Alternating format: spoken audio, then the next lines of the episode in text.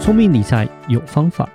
丰盛思维要掌握。我是布大。我是李莎，那些理财专家不说，有钱人不讲的秘密打造你的潜意识。，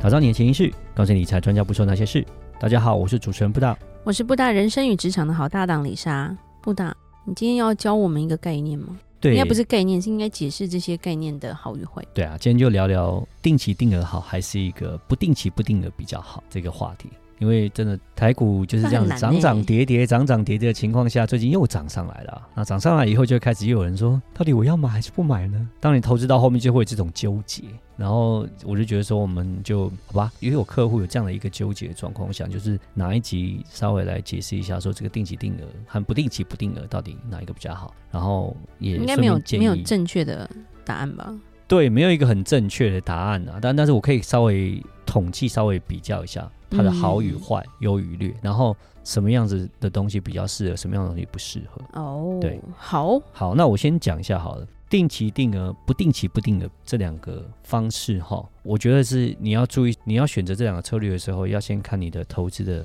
项目是什么。如果假设你是一个大盘哦，我们讲就是像是零零五零这个 ETF 啊，或是美国的对 SPY 啊，是哦 QQQ 这种的。那这种的话，不定期不定额或定期定额，其实这两种你都可以选，这个没有问题。有摩擦欸都以。可以，啊，那就看你要怎么样子调配。那如果我们讲到，如果是你要投资所谓的个股，你要投资所谓的高股息 ETF，那我个人我就会建议你就不要用定期定额来做，因为像股票啊，嗯，并不是像大盘这样子一个稳定成长的状况，并不是波动很大。就举个例子来讲，好不好？特斯拉好了，那种波动那么大的，对啊，你定期定他额跟着他老板走，对啊，你常常就是买到一个很不好的点。那你不要讲说特斯拉，我们讲台积电好，台积电其实你说它的波动也是蛮大的。他也是跟着政治跟世界在走。嗯，对啊，所以你定期定额买的话，我觉得就不是那么样的合适，因为真的你最便宜买跟最贵买买起来真的就是不一样。你台积电买了六百块被套住，跟你买在三百多块那种感觉是差是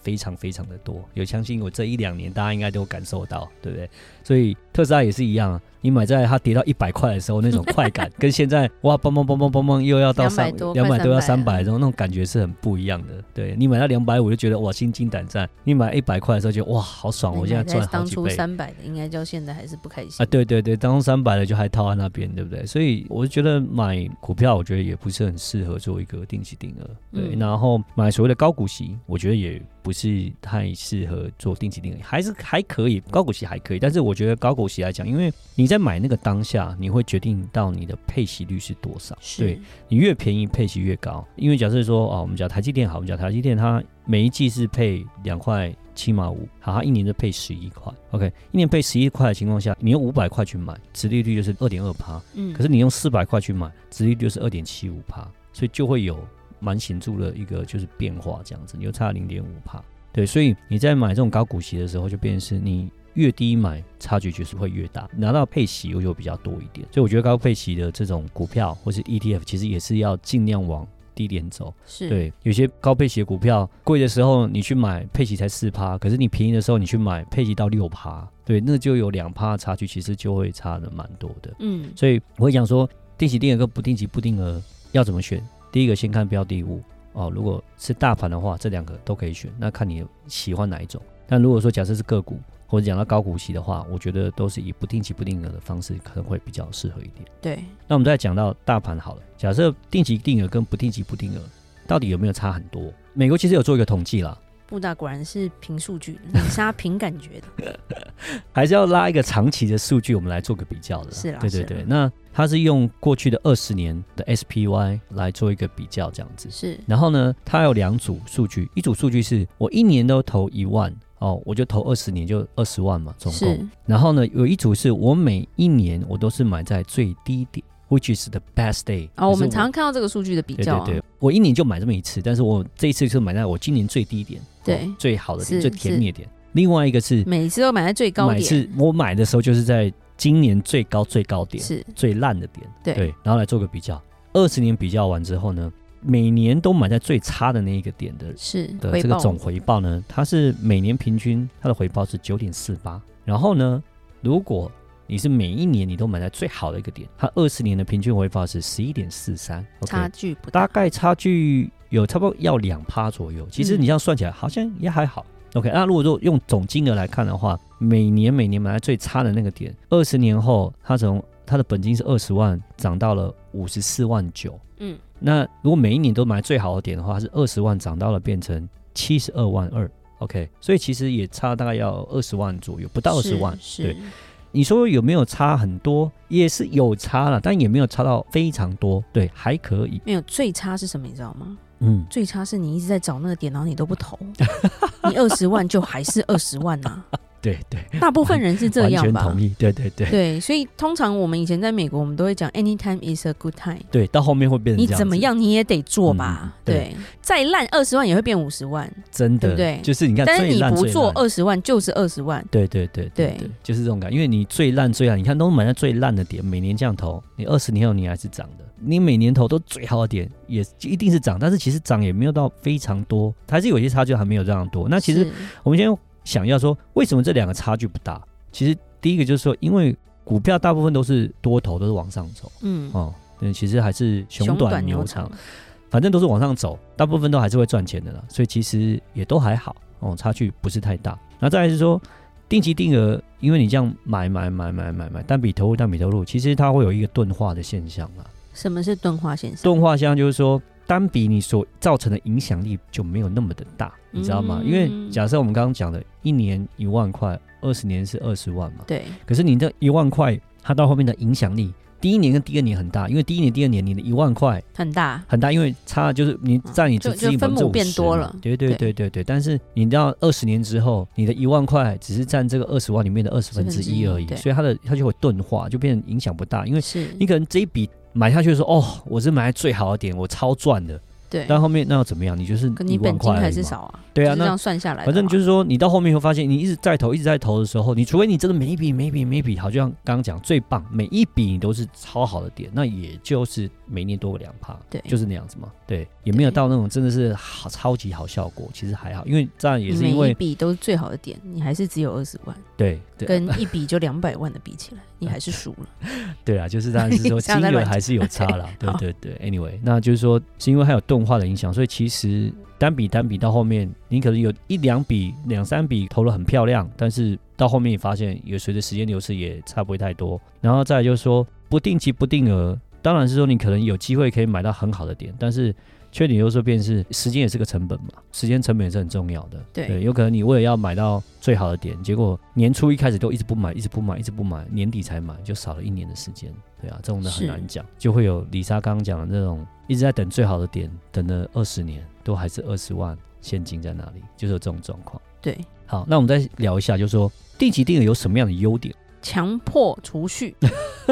没错，是的，因为至少你做了嘛，对你还是赢了没做的人，没错。而且它第二个是它不用关注市场的走向，节省时间，你就一直买就好了。啊，层对一次设好些，小白来说，对啊，嗯，然后呢，你就变成说你也不用这边很担心，说我到底买的点是好的还是坏的啊什么，你就是不用去承担这些风险，不用想的太多。是，对，所以说这就是比较稳定保守。然后再来就是长期它会变成像微笑曲线一样，就是因为它平均分摊你的买入的这个标的物风的险成本，对对，成本会一直把它平均掉，会慢慢降低，嗯所以它可以长期可以摊下掉你的平均成本这样子。对，然后再来你可以小额投，小额小额定点定点，慢慢慢慢慢慢投这样子。那这是它的优点，但是缺点当然就是你可以取得一个 OK 平均的报酬，但是你要超额报酬基本上不太可能。对是你不要想说哦，我今天这样定期定额买，我可以超过市场，我要大赚钱。嗯嗯，我只能说就是不可能。对你就是 OK，就是 OK 赚，你不会差，但是也不会说超好，你没有办法有那样的预期。对好，那不定期不定额的优点就是你就是有机会可以取到一个超额报酬。哦，你找到一个很好的点，你可以赚到很不错的金额啦，这是一定的。嗯，嗯，但是它也有缺点啊，缺点就变成说，刚刚李莎讲的，就是那种想要买的很便宜，一直等等等等等等不到，然后就涨上去了。最贵的叫做时间成本。说真的， 没错，没错。然后或是恐慌的时候就又不敢买。 哦，去年年底大跌的时候，哇，好可怕，明年会更惨，不敢买，不要买。结果嗯又错失了机会，就是会有这样的一些人为因素在里面，所以不定期不定额不是很容易做了。它有它的缺点在，就是如果你不会操作的时候，搞不好你的绩效还不一定比定期定额来得好。嗯，是什么样的人比较适合定期定额，什么样的人比较适合不定期不定额的？那我会说，定期定额的人就是适合那种小资主啦，就是李莎讲那种强迫储蓄啊，就让他就是一直买，一直买，一直买。投资小白、嗯，小资族，对啊，或是对你讲投资小白，就是我不想看盘，我就做一个被动投资，我就是这样子一直买 ETF 买大盘，然后当然我觉得这个也不会太差，就是说有些人就说我想要把我的生活、把我的时间花在更其他方面，花在我的家人，或在我的工作，或是花在其他地方，就是他觉得我更想要花时间上面的花在打电动是上， Anyway，也有可能对 他觉得那个是有价值的 啊，对不对？对嗯有些搞不好直播主啊，他用电动赚很多钱，那你是他想花多点时间在打电动，我觉得也嗯 OK，、对不对？就是你可以花更多时间在做别的你觉得对你来说更有意义的事情，对。然后再来就是收入很固定的哦，那就是说，嗯因为他你的收入固定，你的可能开销也很固定，你又可以。设定一个金额，就这样每个月每个月定期定额的嘛，我觉得是这样的人是非常的合适。这样子，好，那不定期不定额的人呢，我就比较建议就是说是有经验的投资者，因为真的你要有一个投资的经验、纪律，你还会看市场，对我觉得才会比较不定期不定额，不然就会碰到刚刚讲的那几个缺点，就是我不想敢投，对不敢投，或是想买的更便宜都买不到，对，就是那种时间就丧失，我是忘，记了，对。我花掉了，是，那我讲有经验的投资者就比较适合，然后再来就是是有时间研究的下单的，生活可能就是你的工作比较弹性一点，你比较花多时间可以想要研究市场的，我觉得这样的是人是比较适是合不定期不定额，对或，是你收入比较不固定的，嗯哦，如果收入不固定的人呢，然后他呢，呃，可能诶做做 business owner 哦，他做生意，这个月有生就有钱进来，下个月没有，那没有办法做定期定额，他可能就是有钱进来的时候，他再做一个投资这样。对，我觉得这样子会比较适合。是那其实我个人是觉得说，其实我觉得我自己的投资的方式可能有点像是这两种有点合在一起啦。讲实话，对，就是其实我把定期定额，虽然我没有真的做这样定期定额，可是我也是有做类似像被动式的投资，就是有一些可能我主力的股票，我基本上我就是买了不动的，不管的。但是我会有所谓的其他的配股，一些卫星股，好、然后我就是会不定期不定额，会看着股市还有整个市场的轮动、景气的循是环，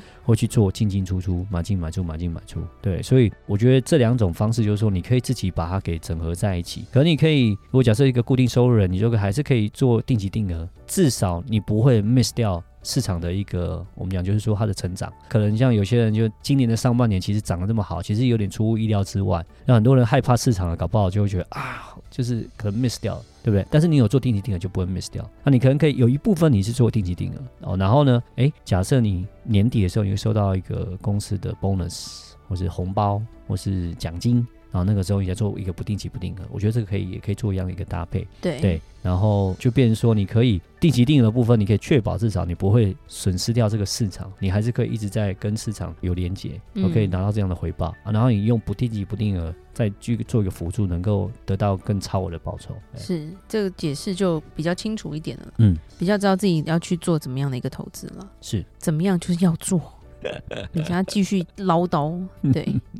是，好，那我们今天基本上就讲到这边。如果任何关于理财问题，欢迎留言或寄信给我们。记得加入我们脸书的社团，多多参与我们的活动。打造你的潜意识，让你谈钱不再伤感情。我是布大，我是李莎，我们下次见，拜拜拜拜